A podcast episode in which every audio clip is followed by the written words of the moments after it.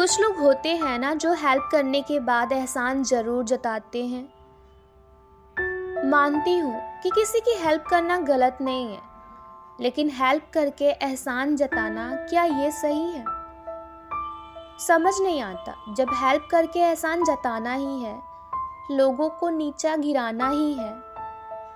तो यार हेल्प ही क्यों करते हो? ना ही किया करो ना।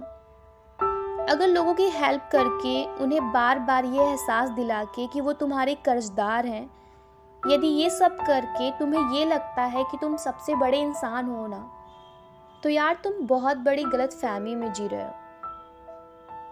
क्योंकि जो इंसान दिल से बड़ा होता है ना, वो एहसान नहीं जताता। वो बार बार ये दिखावा नहीं करता कि उसने क्या किया है।